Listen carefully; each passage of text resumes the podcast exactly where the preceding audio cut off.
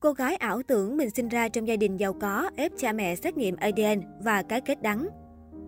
Mỗi người sinh ra lại có một hoàn cảnh khác nhau, có người giàu, người nghèo, nhưng nếu biết cố gắng và có tinh thần vươn lên thì cuộc sống vẫn có nhiều bước ngoặt. Tuy nhiên, nhiều người lại không chấp nhận hoàn cảnh của mình, tự tạo cho mình một vị thế cao hơn và có những hành vi bất hiếu đáng lên án. Trong một bản tin của Trung Quốc đã đưa tin rằng, có một nữ sinh đại học luôn tự cho mình xinh đẹp quý phái, không chịu chấp nhận việc bố mẹ nghèo và cho rằng bản thân sinh ra trong gia đình giàu có. Vì thế đã bắt bằng được bố mẹ đi kiểm tra huyết thống để chứng minh không phải là con của một gia đình nghèo khó. Nữ sinh nghi ngờ danh tính của mình tên là Xiao Chen, 21 tuổi. Xiao Chen cảm thấy mình xinh đẹp và tính tình không hợp với gia đình này. Cô tưởng bản thân phải vốn dĩ sinh sống trong gia đình giàu có khác. Hàng ngày, Xiao Chen khoác lên mình những bộ quần áo lộng lẫy, trang điểm đậm và đi đứng nhẹ nhàng để cố ra dáng tiểu thư con nhà quý tộc.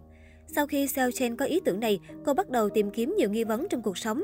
Nữ sinh bắt đầu tìm ra sự khác biệt giữa mình và cha mẹ cô, phát hiện ra rằng họ có mái tóc đen nhưng tóc cô lại vàng tự nhiên. Hơn nữa, bố mẹ luôn nói không có tiền nhưng vẫn luôn cho con gái nhiều tiền tiêu xài và nuôi học đại học. Vì vậy cô còn nghĩ là bố mẹ hiện tại chỉ nuôi mình hộ một gia đình giàu có khác. Seo Chen thấy phấn khích khi tìm ra những điểm bất hợp lý đó. Cô dần trở nên mù quáng, nghĩ rằng sẽ có ngày bản thân được phát hiện sinh ra trong một gia đình giàu có. Đỉnh điểm, cô ta yêu cầu cha mẹ ruột xét nghiệm ADN để chứng thực về bản thân mình. Giữ trong mình suy nghĩ đó trong một thời gian dài, Seo Chen ngày càng kiêu ngạo và coi thường cha mẹ.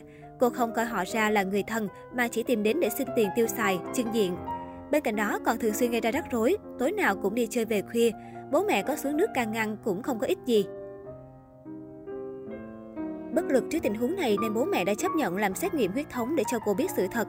Nhưng kết quả mà Seo Chen nhận được lại hoàn toàn trái ngược với những gì cô suy nghĩ. Hai người vẫn là bố mẹ ruột.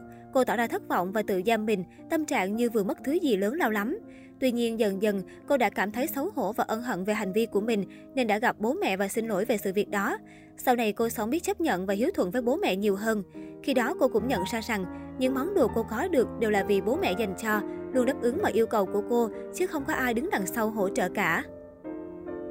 Một sự việc khác cũng gây chú ý không kém khi gần đây, dư luận Nhật Bản đang dùng sự chú ý vào một vụ án mạng xảy ra vào tối ngày 21 tháng 1 vừa qua, khi nạn nhân là một cụ ông 82 tuổi, còn kẻ gây án là cô gái trẻ 24 tuổi.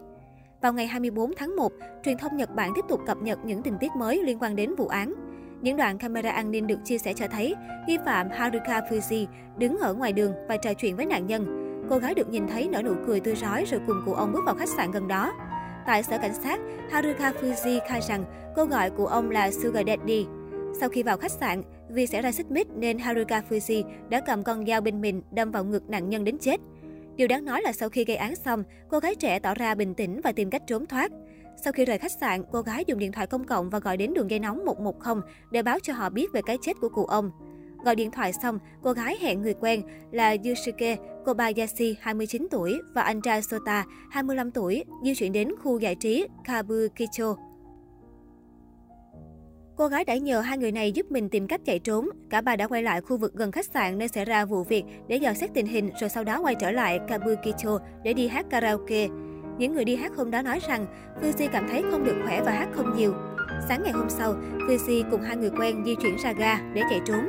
Tuy nhiên ngay sau đó họ đã bị bắt giữ. Nhiều người dùng mạng bày tỏ sự bức xúc khi cô gái trẻ vẫn bình tĩnh, thản nhiên đi hát karaoke sau khi gây ra cái chết cho cụ ông. Điều này cho thấy thú phạm quả là người máu lạnh. Cảnh sát cho hay, khi họ đến hiện trường vụ việc thì phát hiện một cụ ông nằm gục trên ghế trong phòng khách sạn ở trên tầng 10. Trên người nạn nhân không thấy có ví tiền hay giấy tờ tùy thân nào.